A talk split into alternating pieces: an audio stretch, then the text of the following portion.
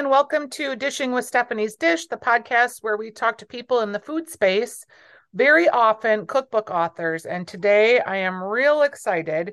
I'm holding the Bigger, Bolder Baking Everyday book by Gemma Stafford. And Gemma, did you start out as a cookbook writer or as a blogger? Because you've so proficiently done both now. I started out as a professional chef. So I, I trained. I was I was telling somebody this uh, recently. I trained twenty years ago now um, uh, as a professional chef in Ireland, and uh, I, you know I spent almost 10 years of my career working in professional kitchens on, until I started now nine years ago, um, started Bigger Bolder Baking.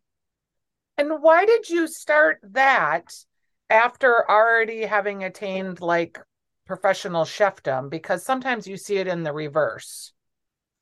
You know, I I when I trained when I went to go to college, my mom, I remember my mom telling me, you know, you know, working as a chef is very long hours and you know, you're not going to make a lot of money. And I was like, Yeah, but, I just want to train to be a chef. I don't want to work in the kitchens. And she's like, That's what you're going to have to do. And I was like, No, I don't think so. Um, and then I remember then going to college and they were like, okay, you're going to need knives and a uniform. And I was like, no, because I just want to learn how to cook. I don't, I don't need to work in restaurants. And they were like, yeah, you do. So I always knew before I went to college that I wasn't going to spend a whole career in food in a kitchen.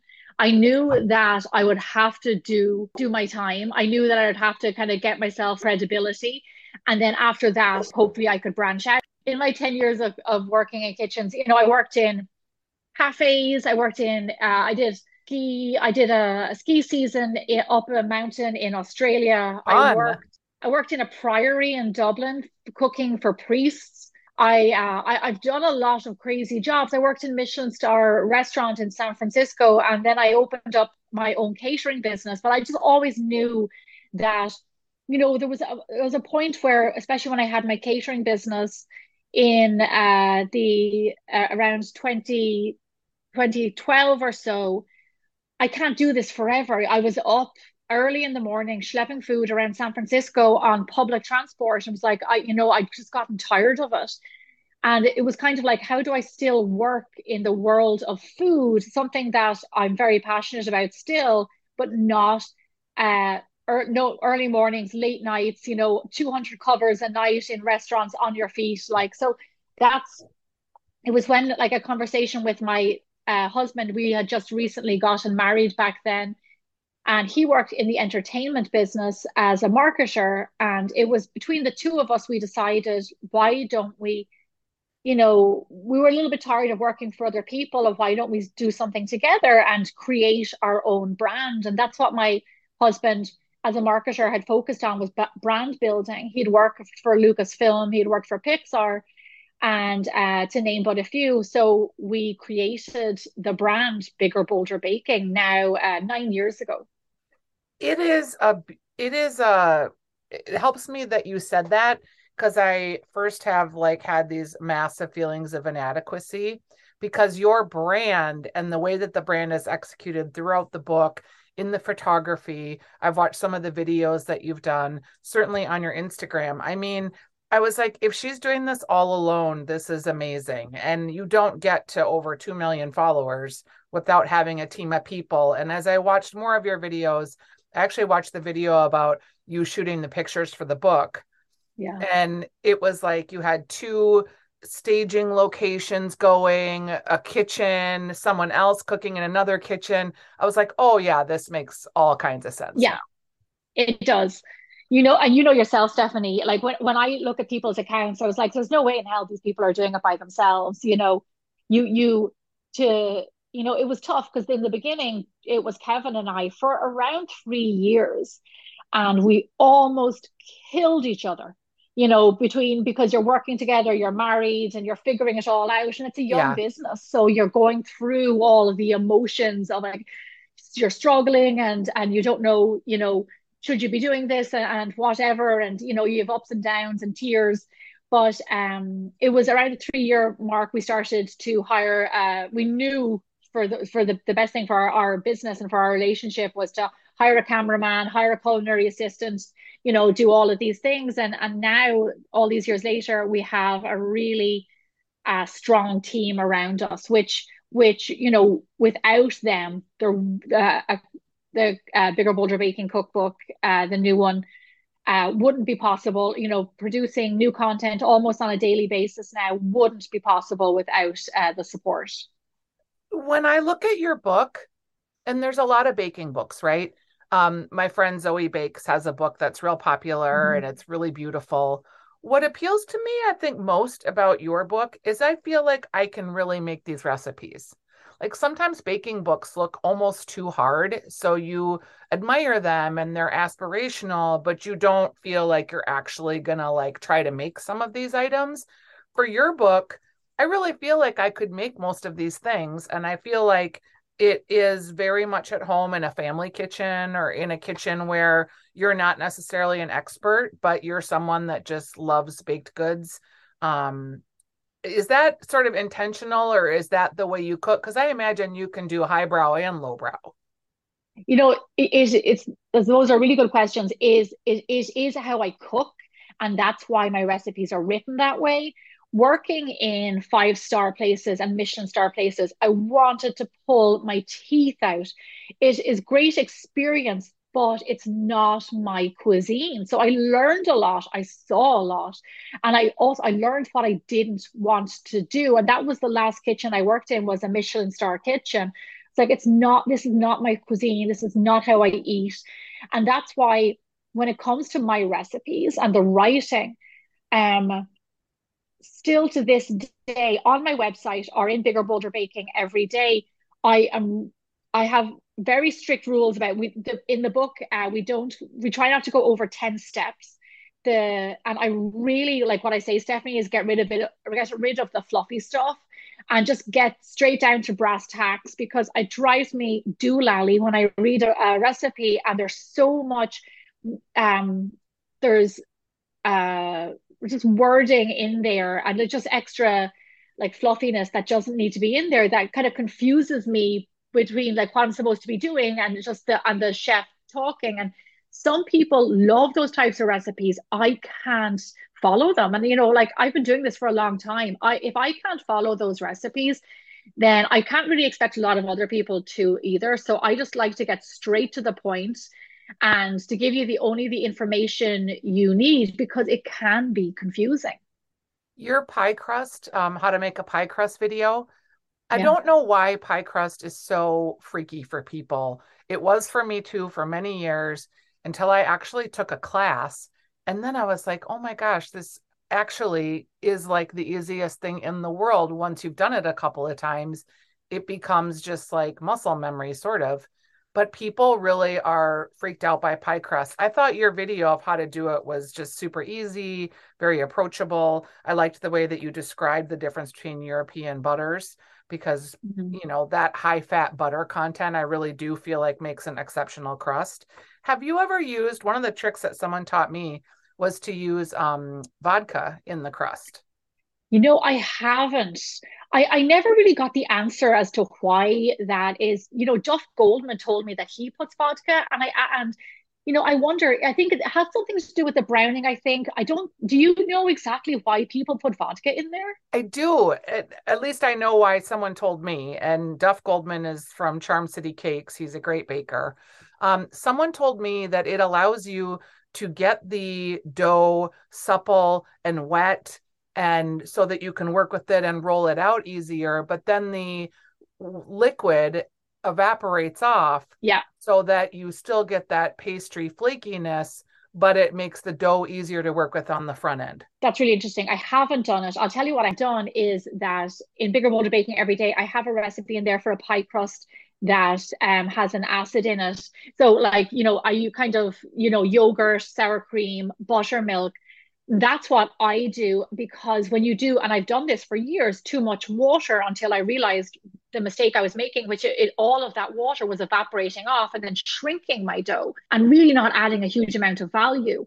So I started to replace that liquid with a fat so something that's fatty flavor, something that's going to tenderize the flour, which is the acid in your yogurt or your sour cream or your buttermilk, and then it doesn't evaporate off the same way. So it just it's a really fantastic little addition to a pie crust, and it makes it really tender.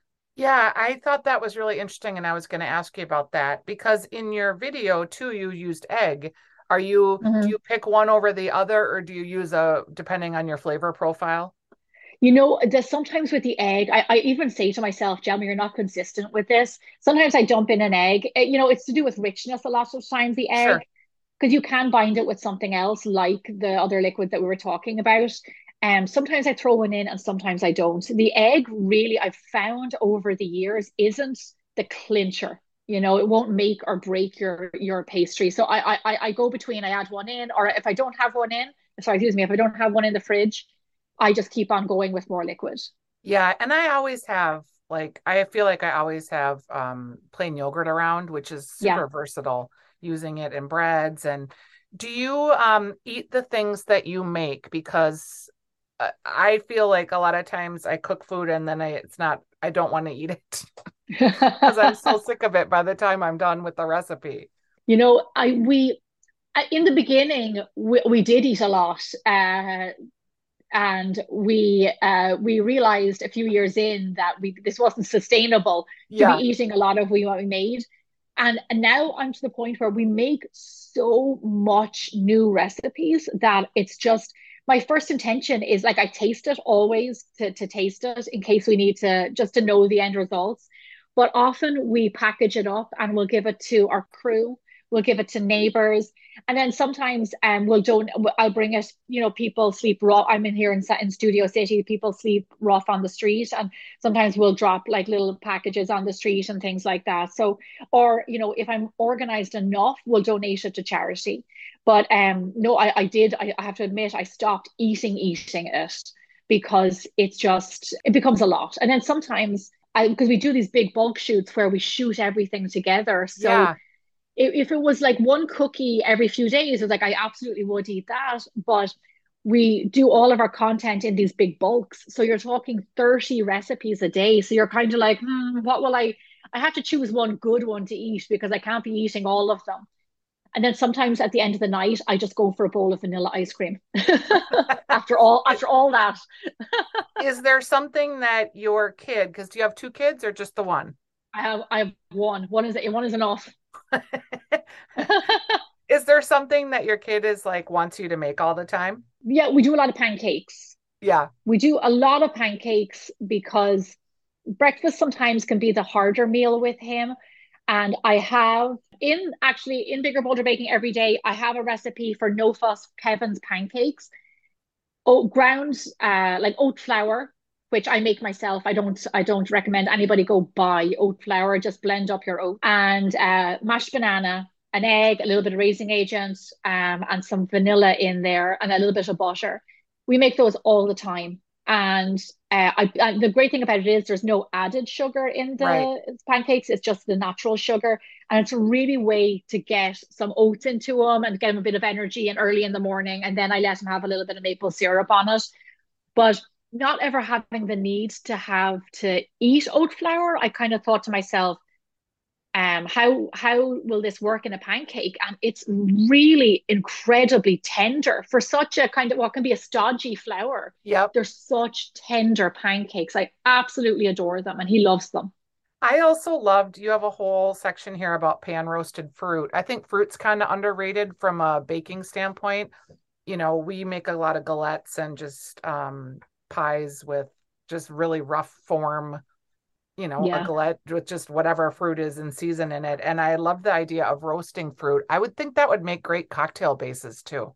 it would for sure. Yeah, it's it's really fun because often when uh, like as a pastry chef and not as much as a baker, like I in the pastry world in kitchens we would have done pan roast. We would have worked with a lot of fruit and like pan roasted fruits and flambés and things like that. So that's a little bit of where I get that inspiration from. And then you're talking about seasonal and you know in in my new book there's one in there that I absolutely adore which is bananas pan roasted bananas with rosemary which if you've and and, and some vanilla ice cream um and which if, if you've never had is just bananas and rosemary is incredible and I pulled that inspiration from a restaurant that I must have worked in now probably 18 19 years ago in Dublin it was a five star restaurant and they used to do this little pre like a little like not not a petit four, but it was before your dessert, a little shot glass of a caramel sauce with bananas and rosemary, and it, it always stuck with me that flavor combination. So that's why I put that in the book. And it is pretty unusual. You don't see bananas with rosemary very often at all. No, super unusual. And, and and in most places, go outside in your neighborhood, and there's one herb I can get, and it's a and it's rosemary. Yeah. Do you read other baking books or do you have to stay away from them because you don't want to like sort of get their ideas in your head? I do a lot. I spend way too much time on Instagram, but um, I do uh, follow a lot of other um creators, like you said, like Zoe Francois. I follow a lot of the big media publishers as well, uh, like Serious Eats and Food 52. And like I, I do, I, I follow a lot of what's going on because I'll be honest with you, there's lots of trends that go on out there. And not that i necessarily have to go recreate them but if i don't see another person doing them like i don't spend a lot of time on tiktok. Like i'm not going to catch that. Some i will have to see somebody else recreate that for me to catch it. And uh, with regards to books yeah i'm still an avid collector of cookbooks now you mentioned TikTok. I'm not a big TikToker either, but I know a lot of younger folks are, and a lot of my friends and their kids are do you feel like you'll get into that or you'll need to? You have such a gigantic following. It's always like the next thing. And I know that can feel just like overwhelming. It is very overwhelming. And, you know, doing what I do, you you do have to pick what's kind of on brand for you and where you think you should be. And a lot of our content works really well on TikTok. So I have an account on there, a uh, bigger, bolder baking account, and we have a lot of followers. And especially the really the short, you know, 12 second videos, whatever, they do really well for us, especially when they're not uh, they don't have to be just recipe videos they're more informational like how to clean a pot after making caramel that video was huge for us or i did a for want of a better word a controversial tiktok video about how to or the reasons um why I use chocolate bars in my chocolate chip cookies rather than chocolate chips, which now is almost seven million views. So I am I am on there. Uh, a lot of it is, I want to say, I don't want to age myself or anything, but it is like the younger members on my team are the ones who manage that more than I do. Yes, so you um, don't look at it as much. No, I just, I can't, I can't. Every time I open up that app, it screams at me. I don't know. And then I want to watch a video, but once you click on it, the sound comes on. So I, yeah. I, I, uh, I we we absolutely do videos over there. I'm just not checking in on that on a daily basis. I get it. I get it cuz it's just like oh there's always so much, right? There is. There is so much. Um when you are thinking about so it takes you how long to write a book approximately? This is crazy, but the first one probably took a year or a year and a half. I don't know, a year, over a year. And then the second one took around five, six months, photography, everything. I wouldn't say I'm a perfectionist, but after the first book and how long it took, and that was my, I became so much more organized personally and professionally after doing the first book that I I manage nearly all of my work now in kind of like what needs to be done now, prioritizing what am I like what do I need here, what do I need there, and I break everything up into buckets and I do this on a daily basis. So when it came to the second book, and now I have he was a year old, is like for any way for me to be able to do this, and it was lockdown, I have to really project manage the crap out of this and I did, and we got everything done in around five months, photography and all, I think.